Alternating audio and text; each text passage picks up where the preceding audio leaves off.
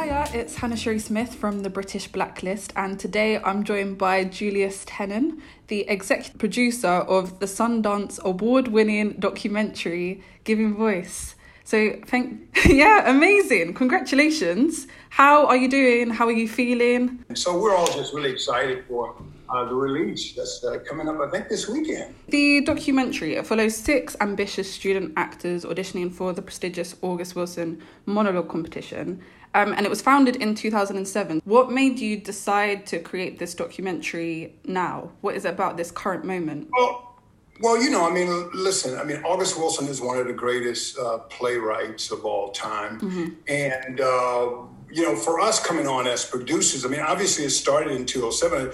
Kenny Leon started it uh, to pay homage to August, you know, moving forward. And I mean, for young folks, I just thought, I think they thought it would be a great opportunity for them to be able to learn about August Wilson and that August's voice is who we are as people.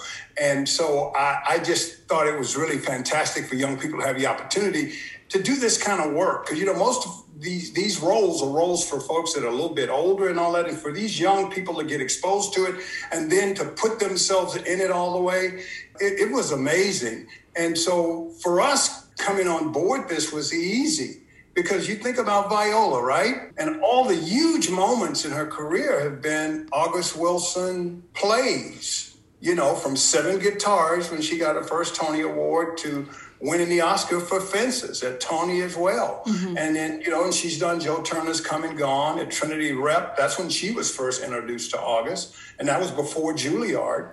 And uh, so for us, it just was a no brainer to be a part of this. And I just think it's just great to continue August's legacy in this way and have these young people be able to do this work. I completely agree. I think even over here, August Wilson is one of those playwrights I mean, I, I think that there is a huge extent to which in Britain we look to the drama being created in America. And August Wilson is one of those prolific playwrights, um, writing a play for every decade of the 20th century. Yep. It's uh, insane. It's amazing. Uh, yeah. And a consistent comment that keeps coming up in the documentary is August Wilson's plays allowing African Americans to be seen and to be their authentic self. How far does that reflect your own personal relationship with August Wilson's plays? It's huge because you know August August speaks for us. August belongs to us. Mm-hmm. August August's words or you know when I think about these characters in August Wilson plays, I always see my uncles. Oh. I see my cousins. I see a guy down the street that was kind of like that guy that was a little bit off. Mm-hmm. So it taps into that humanness and that authenticity of who we are as African Americans. And so that's what August was able to capture was that real authentic voice yeah. Of black people, you know, and obviously in the different cycles, but you know, it, it just becomes so familiar. It's not really that guy, but it's kind of like that guy on the corner yeah. or my aunt or somebody. So you always feel like you know these people. Yeah, and I think it was so great to see those actors being able to see themselves and their families in the plays and that being a way that they i mean whether they were going to pursue acting or not a way for them to just feel seen was something that kept coming up a lot can i ask what is your favorite august wilson play do you have a favorite Fences. Really? Fences, yes. Yeah. Because I think, you know, it's kind of the, the most linear because you know, and it's about the, the it's about the all time greatest sport in America, which is baseball. you know? And, and Troy Quest to you know he wanted to be that, and it didn't happen for him. So then you know, it was a thing that made him feel like, you know, and then his son wanting to do what he wanted to do, and he's like, it's not going to turn out right. Didn't turn out right for me. It's not going to turn out right for you. Mm-hmm. And so it's one of those that I think you could just get into because the conflicts are so clear, and baseball is as American as apple pie. so for me, it's always been the one that's that I've really loved.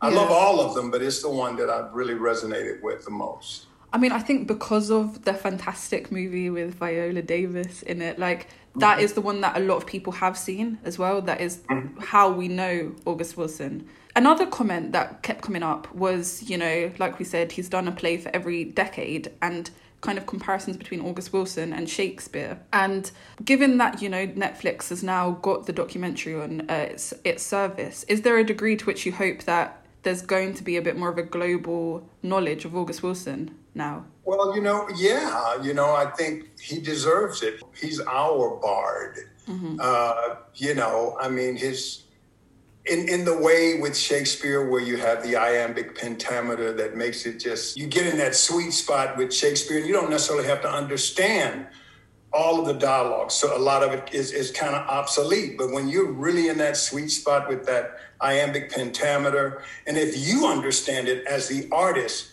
the audience just goes with it. Mm-hmm. I mean, mm-hmm. Shakespeare can be really good, as you know, and sometimes Shakespeare can be not so good.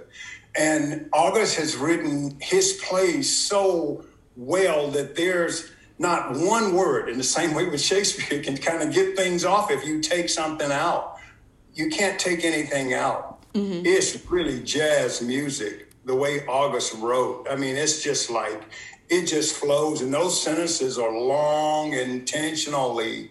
You know, you, you can't take a word out, you can't put a pause in there you just got to live and breathe it. You you know, and that's it, it, that's the beauty of August's work. How much did you have a say in the putting together of the documentary? Were you part of the process right. of deciding out of all right. of these hundreds of people to focus on?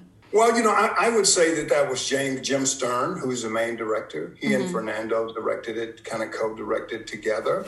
They put all the pieces together. I mean, obviously they came to us because Viola is one of the foremost uh, August Wilson Wilsonites. Mm-hmm. And so it was apropos for them to come to us, as I was as I alluded to earlier. I mean, all the huge moments in Viola's career, all of her Tony Award nominations, and then an Oscar, and now Ma Rainey again, mm-hmm. all have been August Wilson. And so when Jim came to me with the possibility for us to produce alongside them and was wondering if Viola would, would be interested in coming in and doing some narration work. We're family with Constanza, you know, and her daughter. And so it was great to be asked to be part of it. And uh, and Viola was like, yeah, yeah, let's do this. And so we, we came in and and Jim and his team, they really did all the hard work and all that stuff. And we came in and, and, and layered on top and added. And now here I am right now doing publicity for this.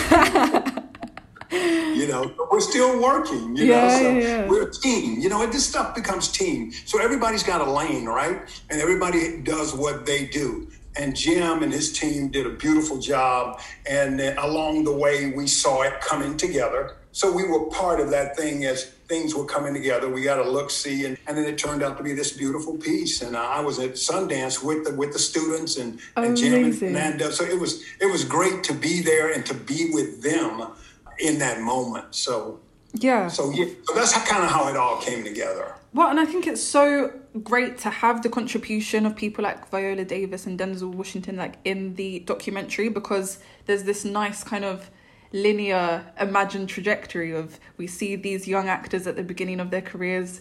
Is this what they're going to be after interacting with august wilson's work? That's right. Yeah and i i wanted to ask in that respect because there are so hmm. many big names associated with the project. There's the name of august wilson kind of an immediate unifier for african american people working in the theatre industry. Is there a sense that he is kind of this really important shaper of what it means to have got into, you know, performing it, in, on Broadway and that sort of thing. Oh yeah, absolutely. I mean, August is, uh, you know, he's one of the he's one of the giants uh, of the playwrights in America. Period. Along with all the other great playwrights that are in American theater. And uh, obviously, you know, whenever you talk about August, it is a great pull for African American actors, especially African American men of a certain age. I mean, you can do one August Wilson play. I could do an August Wilson play and I could play three different roles in it mm-hmm. because I'm, I'm a, a, man of a certain age and August wrote these things for men of a certain age. So whenever you get an opportunity to play these roles, you're playing some heroic giant roles. So it's, it's hard to go away from it. And then as far as uh, the American theater, I mean, and especially for African Americans, August is one of the uh, the go-to playwright for, for theater and uh, and our culture and understanding who we are and that kind of thing. So yeah, I think yeah. It, I mean, he's hugely important over here as well in terms of. I know uh, when you look for plays that have a cast of loads of characters that are strong mm-hmm. black characters, August Wilson is the first name that comes to mind. which, know. on the one hand, is amazing that he's left this legacy, but also on the other hand, I kind of wanted to ask do you see any other writers kind of writing now as continuing that legacy?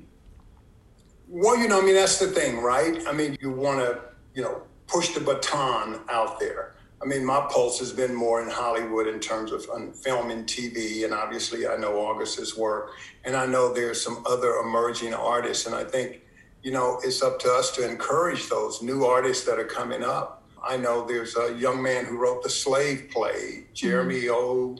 I, I can't, I don't know his last name. Jeremy O. Harris, I want to say. You know, these young playwrights that are coming up, we just have to, we have to continue to encourage them. Mm-hmm. Uh, because, you know, before there was August Wilson, we didn't know there was going to be an August Wilson, but there was. Yep. And so I think as these young artists emerge, it's just like supporting these young artists and giving voice. You know, they're, like you were saying, they're at the beginning of their careers. We got young playwrights at the beginning of their careers. So I think it's just important for them to keep going and to get the support from those of us who have been around a while. Then we have the next person who's stepping to the plate to speak to our culture and who we are and that kind of thing. There's there's so much more to be said about us, so much more to be discovered. And I mean, voices, that brings us back to the title of the documentary. And I kind of wanted to ask you what do you hope audiences get from watching this documentary? Is there any key message you th- want people to take away from it? The message I think people should take away from it is that when you're thinking about August Wilson and you think about the work that he's done and what it means to people of color and then people at large, is that August really, at the heart of his work, is about the authenticity of voices. It's about the authenticity of who these people are and where they live and how they feel. And there's a really human thing that's universal that I want people to take away also is that these are human beings and we're all human beings. So you, no matter what color you are, you, you're going to see glimpses of things that seem familiar, even though this comes from the black perspective and at the heart of it, you're going to say, it kind of was like, look like Joe, or that seemed like Nancy a little bit, or, you know. And so I think at the heart of it is just uh, authenticity of, of, of who folks are and how these kids encapsulated these characters and made them come alive. I mean, it just it blew my mind because listen, when you're doing August Wilson, and I've only done one Wilson because of what you were saying earlier, you got to have a, a, lot of men of a certain age. And if you don't have them, you really can't do a Wilson. Uh, you know, but I had an opportunity to do piano lesson, which I think is the next one that they're going to do in a few years. And it it was something else. It was just amazing. It, it was it was it was beautiful. Yeah. Beautiful work, beautiful words, and these kids just knocked it out of the ballpark. So proud of them. So oh. so proud. Oh, thank you, thank you so much. I think that is and all the time we have now. But thank you so much. Thanks, Hannah. Nice meeting you. Nice meeting you.